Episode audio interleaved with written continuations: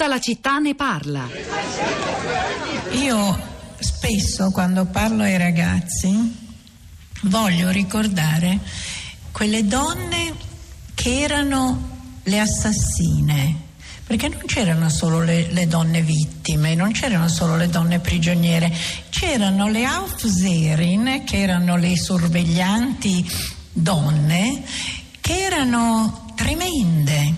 Alcune di loro sono state processate e, e addirittura condannate a morte dopo la guerra. Io certi visi che ho visto poi nelle, nelle fotografie dell'immediata dopoguerra me, me le ricordavo in azione, erano tremende con noi, pronte a calci, a botte, avevano le punte dei loro stivali con, con delle, dei, dei, rinforzi di, di, ferro per essere ancora più, più, più cattive nel, nel loro dare i calci poi arrivava un loro parigrado uomo e si trasformavano immediatamente in femmine, in civette che sbattevano gli occhi, che prendevano appuntamento per la sera.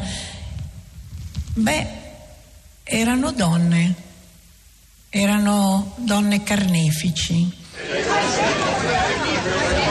Eccola dall'archivio di Radio 3, la voce di Liliana Segre, sopravvissuta all'olocausto e da pochi giorni nominata senatrice a vita dal presidente Sergio Mattarella, un altro atto che fa parte di questi insomma, giorni molto chiari e netti ed espliciti del nostro capo dello Stato. Questo intervento riascoltabile sul nostro, ciclo, eh, scusa, sul nostro sito è estratto da un'intervista più ampia condotta da Marino Senibaldi e andata in onda per il giorno della memoria proprio il 27 gennaio del 2001, eh, si era il conservatorio Giuseppe Verdi eh, di Milano. La voce della neosenatrice a vita Liliana Seger la potete risentire anche domani nella serata che andrà in onda, lo ricordo ancora per il giorno della memoria, in diretta dalle 20.30 alle 22.30 dal Teatro Goldoni eh, di Livorno. Vi ricordo ancora una volta che andando sul nostro sito potete andare poi a conoscere, oltre che i dettagli della serata, anche le tante altre proposte di Radio 3 per il giorno della memoria. Le reazioni, in primo luogo, alla puntata di oggi, al tema di discussione eh,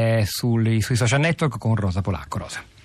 Eh, Pietro, buongiorno, buongiorno a tutti. È una di quelle giornate in cui, insomma, forse i social network potrebbero anche essere mh, mm, lasciati da parte, diciamo, ma eh, lo, lo, dico perché sono rimasta sorpresa, forse sono ingenua io. Eh, se metti su, quando ho cominciato a cercare i commenti, mettendo su Twitter come parola chiave Mattarella, accanto a un gran numero di persone che condivide, eh, nel senso che pubblica stralci dal discorso del Presidente Presidente di ieri, articoli eh, che ne parlano. Ci sono molti tweet, quelli più personali, diciamo, che sono per lo più insulti.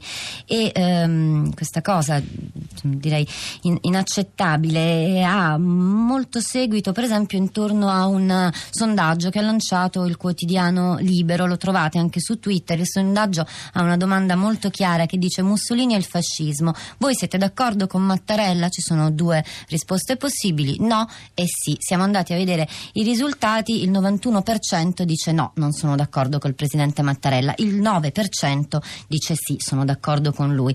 Sotto questo sondaggio diversi commenti, ora ne leggo uno per eh, rendere conto, quello di Francesco che dice sono d'accordo con Mattarella sulle leggi razziali e la guerra, per il resto no, il Duce è e rimane uno dei pochi che ha fatto qualcosa per l'Italia. Mi sembra che questo commento e questa vicenda sintetizzi bene quello che abbiamo eh, cercato di raccontare questa mattina. Poi naturalmente ci sono invece molti messaggi di adesione e condivisione. Nicolò, grazie Presidente Mattarella per aver detto una quanta mai necessaria verità oppure ehm, Alberto, il Presidente Mattarella lo chiarisce per gli smemorati. Non esiste un fascismo che ha fatto cose buone. Ancora Miriam, molto apprezzabile il discorso del Presidente contro il fascismo, nessun aspetto accettabile, delinquenza e mostruosità. Grazie Presidente, come partigiana avevo bisogno di questo. C'è sempre su Twitter Silvia che sul nostro profilo risponde ehm, Ehm, twittando uno stralcio dall'intervento di Anna Foa ieri al Quirinale.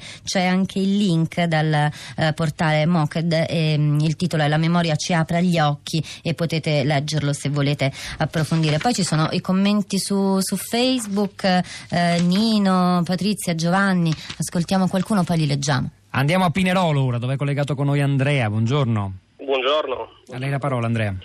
Ma ecco, io avevo mandato un messaggio dove spiegavo che non tutti, come è venuto fuori in trasmissione, appoggiavano il fascismo, non tutti gli italiani. Eh, c'è da dire una cosa molto importante, all'epoca dei fatti di cui si parla era molto difficile anche ribellarsi, nel senso stiamo parlando comunque di squadristi, gente che che malmenava chi provava ad opporsi al, al, regime che stava istituzionalizzandosi.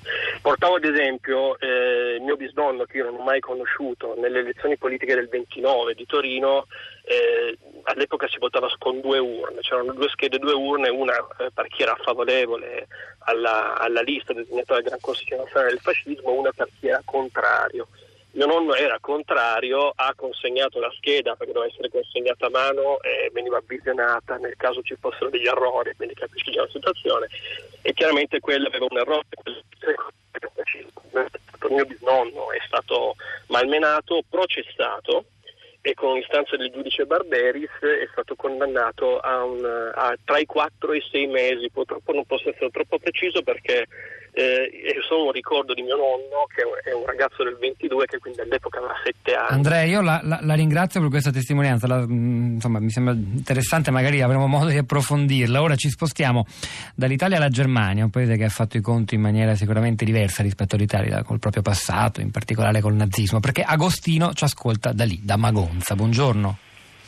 Eh, buongiorno, buongiorno, sì. In streaming, eh, vorrei, eh, sì, sì, vorrei, innanzitutto premettere che anche mio padre eh, da ragazzo è stato per due volte arrestato e malmenato dai eh, fascisti, ma come cattolico, questa è la cosa interessante da sapere, perché c'erano anche cattolici antifascisti allora. e dalla Germania dove io... Davvero una battuta perché dire... dobbiamo chiudere. Sì, la, la, Germania devo dire che effettivamente ne, mentre negli anni 60 e forse 70 c'era ancora chi diceva ah però Hitler ha fatto le autostrade, oggigiorno non c'è più nessuno che dice ah Hitler ha fatto qualche cosa di più. Chiarissimo Agostino Damagonza. Ecco, grazie davvero. Rosa.